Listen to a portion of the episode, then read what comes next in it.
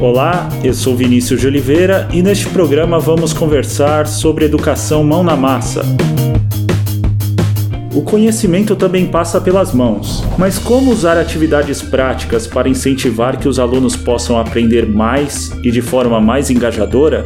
Para discutir o que é educação mão na massa e como professores ou escolas podem promover essa mudança na forma de ensinar e aprender, o Porvir conversou com Paulo Bligstein, professor brasileiro da Universidade de Stanford, nos Estados Unidos. Na entrevista, Bligstein fala de como o barateamento e o acesso a tecnologias facilitou tudo, e também como um professor pode avaliar um projeto. Ele usa uma linguagem muito simples e faz analogias muito interessantes com a culinária e o trabalho de um piloto de avião. Por fim, ele comenta as facilidades trazidas pela fabricação digital e fala da importância de levar o conceito e os recursos recursos para o ensino público. E espero que você também goste da conversa.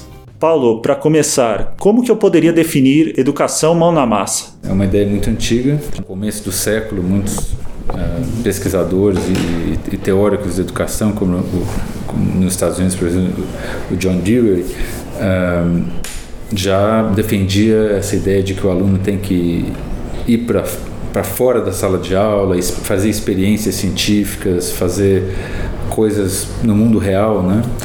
Que agora ganhou uma, uma importância e um destaque e um nome novo, de certa forma, que é, é que tem sido chamado de educação maker. Né? É, não é uma coisa nova, mas a, a dimensão que ela tomou é, é, uma coisa nova, né? No mundo todo está crescendo, assim, em todos os países que eu visito muito e acho que é uma grande notícia para quem uh, tem interesse numa escola diferente, numa escola mais progressista, numa escola mais centrada no aluno e no aprendizado e menos simplesmente na transmissão de conhecimento.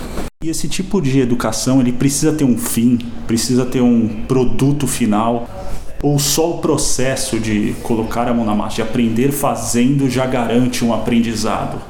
Normalmente é importante você ter um projeto, quer dizer, você uhum. ter um desafio, você ter um, um propósito no, no, na aprendizagem mão na massa. Então, por exemplo, você quer fazer um experimento científico para comprovar um, uma teoria científica. Né? Então, você quer ver tipo qual é a aceleração da gravidade ou o que, que acontece com um determinado organismo biológico, né?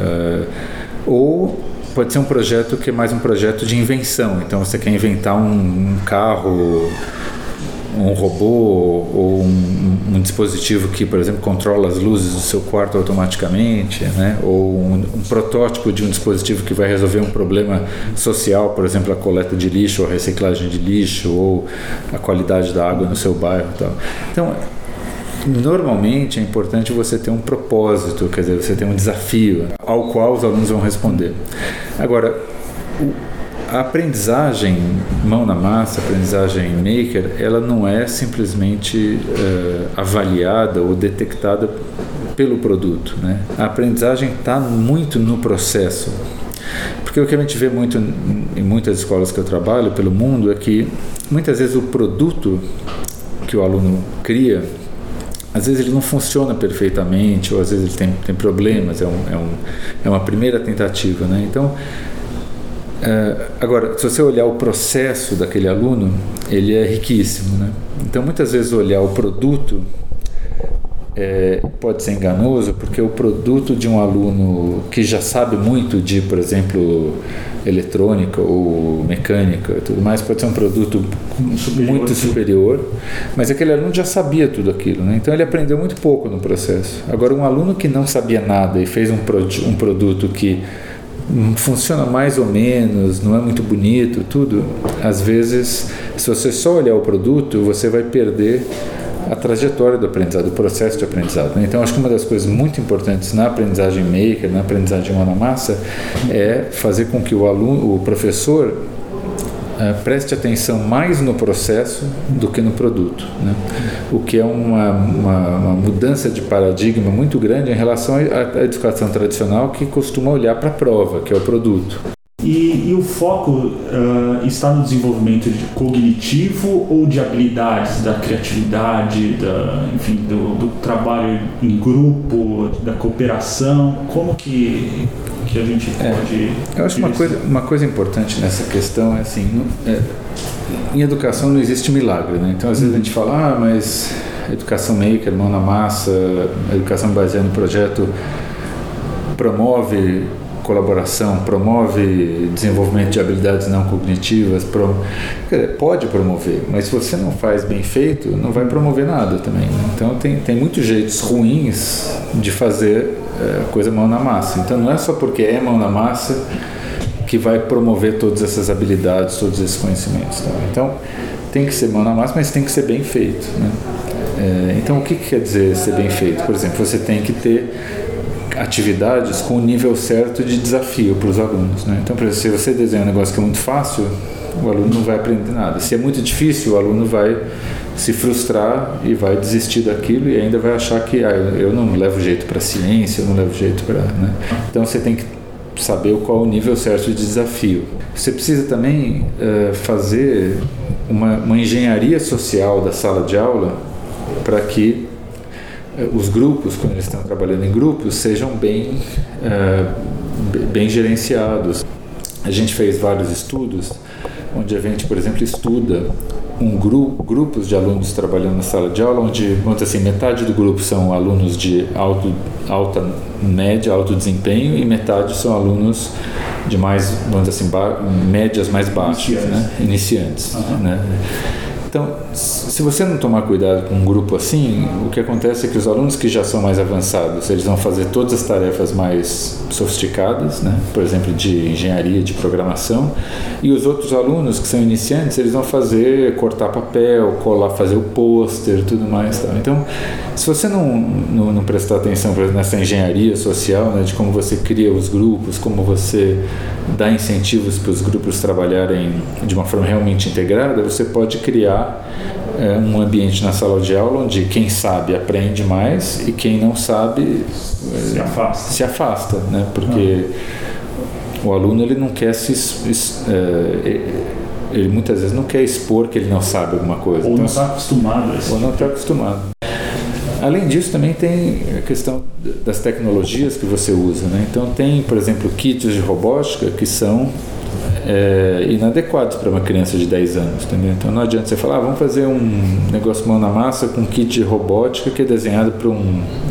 um aluno de, de universidade. Entendeu? É, ou você pega uma, um aluno que já está no ensino médio, dá uma coisa que é muito fácil para ele, também. Então encontrar esse equilíbrio é a, a você chave. tem que encontrar o equilíbrio e isso demanda pesquisa científica e acadêmica, né, sobre como fazer todas essas coisas, que é um pouco o trabalho que eu faço na, na universidade que é fazer pesquisa sobre como otimizar, como criar esses ambientes mão na massa de uma forma produtiva, para que eles realmente uh, promovam a aprendizagem de todas essas habilidades. É, agora, eu acho que o, grande perigo é que a gente tem uma tendência de achar que, que, que tem esses milagres. Então, ah, só porque as crianças estão lá mexendo com um monte de coisa legal e tal, elas estão aprendendo um monte. Não necessariamente. Como uma escola pode fazer a transição de um modelo conteudista para essa nova abordagem? Que perigos, que recomendações e que riscos ela tem que ter em mente que ela vai ter que tomar? É, eu acho que a primeira coisa, assim, é, o conteúdo é importante, né? Então, o conteúdo da matemática, da ciência, é, ele é importante. A gente quer que as crianças aprendam esses conteúdos. A questão, assim, valorizar o conteúdo é diferente de ser conteudista, né? Ser conteudista é você falar, bom, se o aluno souber a fórmula, se ele souber fazer o exercício, uhum. quer dizer que ele sabe o conceito. E hoje a gente sabe que tem diversas pesquisas aí que mostram que muitas vezes o aluno sabe a fórmula, ele sabe, vamos dizer assim, regurgitar o conhecimento, mas ele não sabe conceitualmente o que, que aquilo é. Né? Então, às vezes o aluno sabe uma fórmula de física, mas se você dá um problema um pouquinho diferente e fala o que, que você faria nesse caso, o aluno não sabe, porque ele só sabe aplicar a fórmula naquele. Então, o problema do ensino conteudista é que ele funciona para você passar no vestibular, né? você decora aquelas coisas com uma musiquinha né? e tal. Mas ele já não serve mais para o mundo atual, onde você os problemas não são mais pré-determinados e né, há, há 30 anos atrás, há 20 anos atrás, você se formava engenheiro, a sua carreira era muito previsível, né? Você ia para uma empresa, por exemplo, automobilística, você ia lidar com os mesmos problemas durante 20 anos.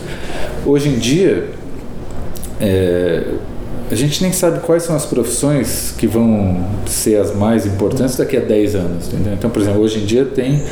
É, a gente já conhece profissões que, que não existiam há cinco anos, né? Por exemplo, as pessoas que fazem mineração de dados em empresas como Facebook, Google, por exemplo, né? Que, que analisam, interpretam essa eh, essa montanha de dados que estão sendo coletados, né? Pelos eh, dispositivos celulares, pelos websites. É uma, uma, uma profissão que não existia há cinco anos, né? É, então, a gente está percebendo cada vez mais que é, mais importante do que ensinar conteúdos de uma forma conteudista, quer dizer, né, dentro daquela forma engessada e dura da escola, você precisa ensinar os conteúdos, mas você precisa que o aluno aprenda aquilo conceitualmente, que ele aprenda o conceito e que ele aprenda a ser flexível para aplicar aquilo em problemas reais que vão aparecer daqui a 5, daqui a 10 anos em contextos completamente diferentes daqueles é, onde ele aprendeu. Né? E uma vez a escola mudando, é, quer dizer, a escola não vai mudar se os professores não mudarem, né? É. Uh, então, que características seriam indispensáveis, tanto para um quanto para outro? É, então, não, só é que eu, eu só queria terminar essa, essa questão. Então, em, em relação à escola, que, que é um pouco a sua pergunta anterior, é, eu acho que a gente precisa pensar assim, em transições suaves entre o modelo atual e, e esse e o modelo mais baseado em projeto, mais uh, progressista, mais mão na massa e tudo mais.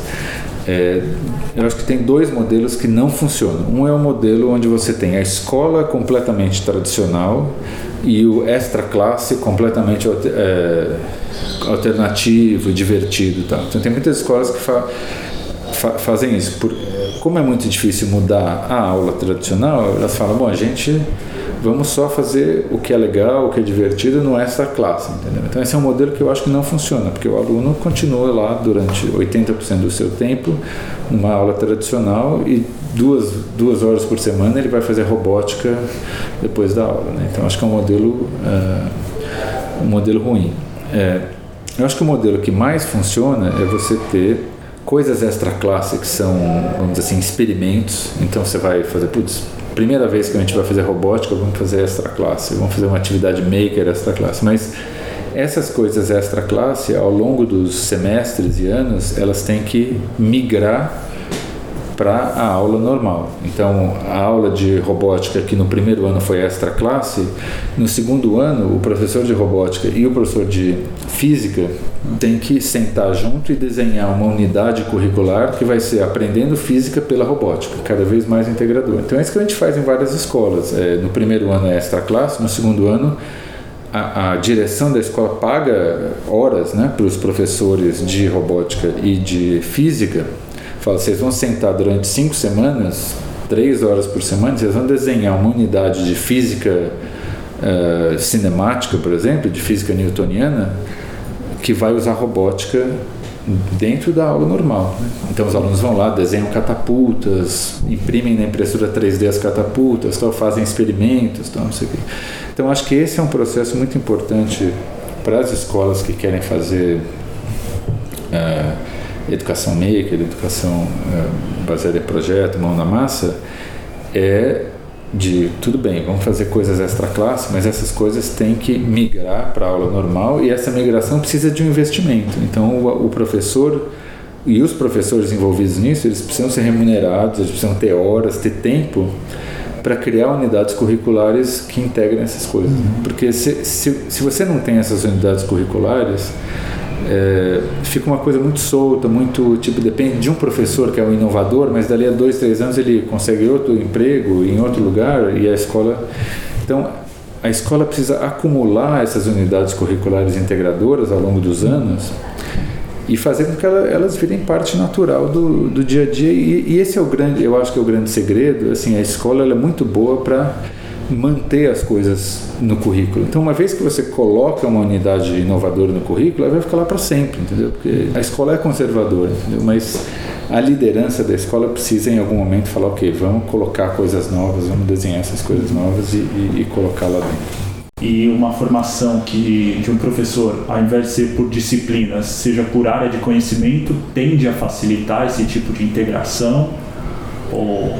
É, eu, eu acho que uma das coisas boas do, do de, desses espaços maker, dessas oficinas, dessa filosofia, e, e, a gente fez isso muito, é quando você pega o professor que dá aula de matemática há 5 ou 10 anos e, e, e, dá uma oficina, coloca ele no espaço maker ele fala, agora você vai criar uma catapulta, você vai criar uma invenção e tudo mais, a gente fala, isso não tem nada a ver com matemática, só deixa, abre a sua cabeça, deixa a sua criatividade fluir e tal, e vão aprender uma coisa nova.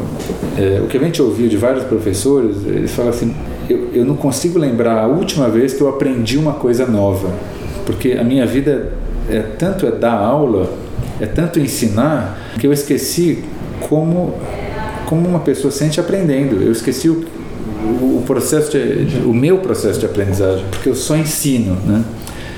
E, e, tomar contato com o próprio processo de aprendizagem de uma coisa nova é, para os professores é uma coisa extremamente importante, porque por essa questão da empatia. Então, se você esquece como, uh, como você se sente quando você está diante de um, um, conhecimento novo, diante de uma situação de aprendizagem nova, é muito difícil você uh, se identificar com seus alunos e entender como eles estão se sentindo quando você está ensinando lá a equação de segundo grau e os alunos nunca viram isso na vida. Né?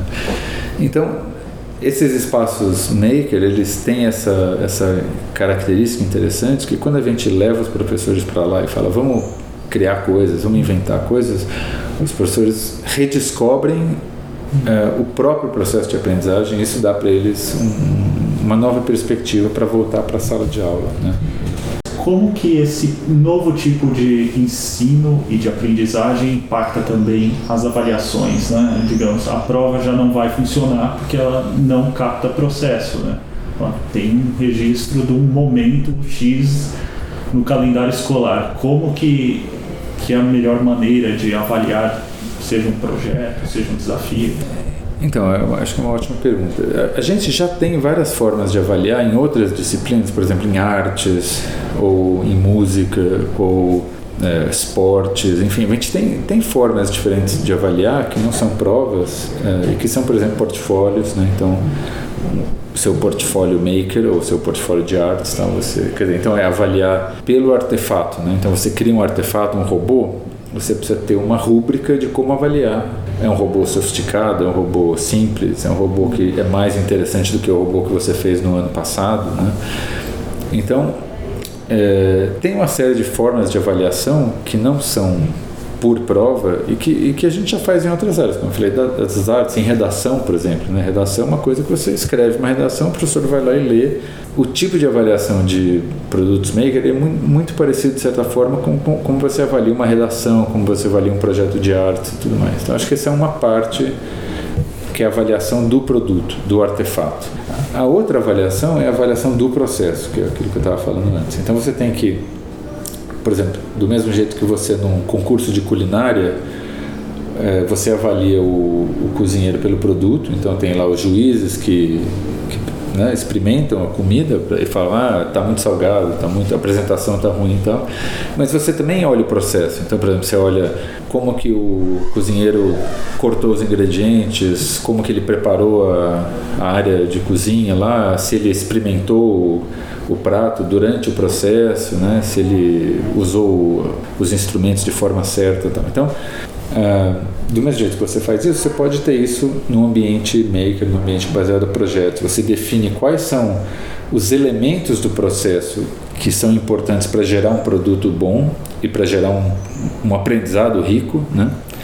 E daí você tem que observar os alunos nesses momentos chave, falando, bom, esse aluno, por exemplo, é, durante o projeto, ele foi ficando mais sistemático na avaliação de soluções. Então, por exemplo, vamos supor, você está criando uma torre lá, um, um projeto que é uma, uma torre que tem que sustentar um peso.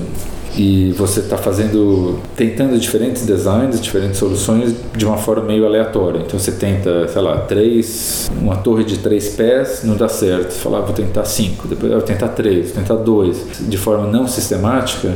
Então, se você continua desse jeito até o fim do projeto, mesmo que você tenha um, um, produto no final que se sustente, você não aprendeu um dos elementos fundamentais de um projeto de engenharia, que é uh, ser sistemático né, com o seu, o seu, a sua prototipagem. Então, se o professor fala, é treinado a ver isso, ele vai ver, bom, esse, esse aluno realmente não, não, não uh, atendeu os objetivos de aprendizagem porque eles eram ligados à sistematicidade. Né? Então, agora, por outro lado, se o aluno começou meio aleatoriamente, depois no meio do projeto ele entendeu que se ele testa alguma coisa com três pés e o negócio mais ou menos se equilibra, ele fala, bom, então eu vou testar com três pés, uma disposição um pouco diferente e ver se isso resolve o problema. Né? Então, por exemplo, ele começa a mudar o projeto uma variável por vez, né? que é uma das coisas de ser sistemático. Você não pode tentar uma coisa, muda três coisas diferentes e tenta de novo, porque daí você não sabe qual das três coisas foram. Então, por exemplo, a sistematicidade. É, tem, um, tem uma metodologia mais científica de avaliação das coisas. Então, são coisas que você pode observar no processo para ver se os alunos estão, estão melhorando uh, nesses quesitos também. Agora, claro que isso é uma avaliação que é mais difícil, porque exige que o professor preste atenção em todas essas coisas, é uma avaliação mais complexa do que simplesmente dar uma prova no final. Né? É a mesma coisa, por exemplo, imagine se você está querendo avaliar se um piloto de avião, se ele, se ele aprendeu a pilotar um avião. Você não vai dar uma prova para ele, você vai pôr ele num simulador de voo ou dar um avião para ele. Né? Então tem algumas coisas que, que a avaliação ela é complexa e cara e trabalhosa e não tem muito o que fazer sobre isso, porque é, é a natureza da, da tarefa, né? que é mais complexa. Mas imagino que um aluno vai sentir um professor muito mais presente, né? Que... É, sem dúvida, né? Porque também assim, essa coisa de eu acho que às vezes prova também é um instrumento válido para algumas algum tipo de coisa, para alguns tipos de conteúdos, né? É, mas não para todos. E então a gente tem que, eu acho, na escola problema é que a prova é uma coisa tão barata, tão fácil, que ela virou a solução universal para todos os problemas de avaliação. Né? Mas é, ela é só um dos instrumentos que os professores deveriam usar para avaliar os alunos. Né? Tem a prova, mas tem muitas outras formas de, de, de avaliar que são melhores adaptadas a esse tipo de tarefa. Paulo, quando a gente fala de é, aprendizado mão na massa, a fabricação digital é o que mais fascina. Uh, mas, por outro lado, a gente vê também uh, projetos com orçamento super baixo tendo, digamos, efeitos e benefícios tão grandes quanto. O que um aluno pode ganhar com a possibilidade de ter uma fabricação digital dentro da sua escola, dentro da sua universidade? Que tipo de impacto isso traz para o seu aprendizado? Eu acho que uma, uma, analogia interessante, assim, a gente pensar, por exemplo, se você quisesse pintar um quadro uh, no século XVI ou XVII, é, ou se você propusesse assim, ah, é, vamos ter pintura nas escolas aqui para as crianças de 10 anos, as pessoas você está louco, porque pintar há 500 anos atrás, você tinha que ir lá na floresta, coletar os pigmentos da árvore ou, da, ou importar, não sei de que lugar, um mineral especial, daí você tinha que moer o negócio, pegar o, a, pele do animal e o líquido, a resina de uma árvore, misturar com não sei o que e tal. Porque só fazer as tintas era um negócio que demorava dias, né? É, se assistir filmes assim, né, que retratam aquela época, você vai ver que, que o, o, pintor era quase um alquimista, assim, porque criar as tintas era extremamente difícil, né? Pintura era uma coisa inviável para crianças, porque só para você ter o básico, né? É, era tanto trabalho é, que não fazia nenhum sentido. Então, a mesma coisa, você pode pensar, por exemplo, robótica. Há 30 anos atrás, se falasse, é, eu acho que uma criança de 10 anos devia pode fazer robótica, as pessoas falam, não, você está louco, é robótica, você precisa se formar em engenharia mecatrônica numa escola de engenharia e demora cinco anos, daí você pode talvez, dali uns dois anos, criar seu próprio robô, tal, se você fizer um mestrado, se você tiver um laboratório à sua disposição. Tal. Mas daí também, do mesmo jeito que a gente inventou tinta em tubo, né, que de repente democratizou a pintura e qualquer criança de 5 anos de idade compra um tubo e faz uma pintura, a gente começou a criar kits de robótica para crianças. É, então, por exemplo, tem kits da Lego, tem kits de outras empresas e tal.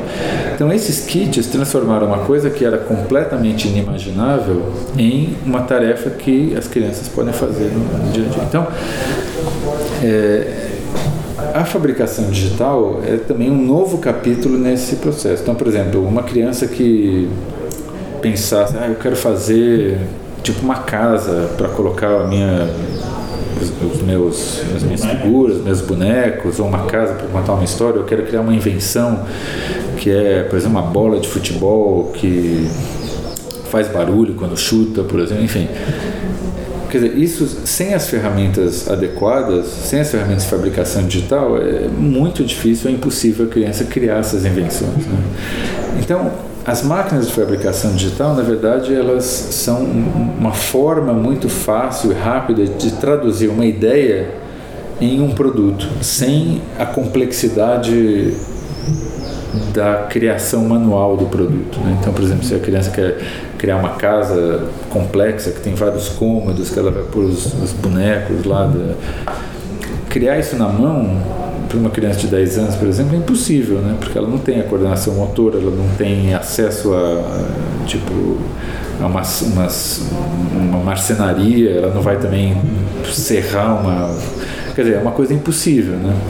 O que é fabricação digital, que eu acho que é fascinante, ela permite com que a criança imagine uma coisa completamente diferente, maluca e tudo mais, e sem necessariamente ter envolver o risco de você ir numa marcenaria, sem a, a complexidade de você criar fisicamente.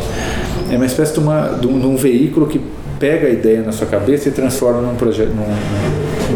Da mesma forma que você pode imaginar um, uma, uma pintura, uma, uma, paisagem, uma coisa, e você pode realizar com um pincel, uma, as tintas né, que você pode comprar em qualquer. Então, é, na verdade, a distância entre ideia e produto ela é grandemente diminuída pelas, pelas ferramentas de fabricação digital. E eu acho que isso é o, é o grande o grande benefício que elas trazem. Muitas pessoas, só para terminar essa parte, falam assim: ah, mas para fazer uma coisa maker não pode só ter uma mesa com uns martelos e uns pregos e umas madeiras, tal. Claro que é, que, que é positivo você fazer tudo isso, mas eu acho que o grande benefício realmente vem de você ter ferramentas digitais, por exemplo, robótica, computação física, impressoras 3D, cortadoras laser tudo mais, porque essas máquinas fazem essa mágica de traduzir uma ideia em um produto físico.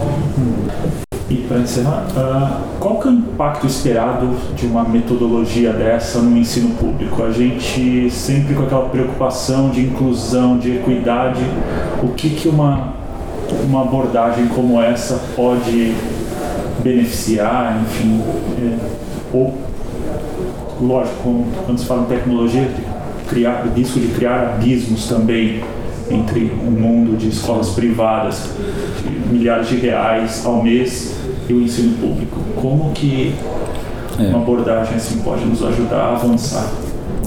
Pergunta muito importante.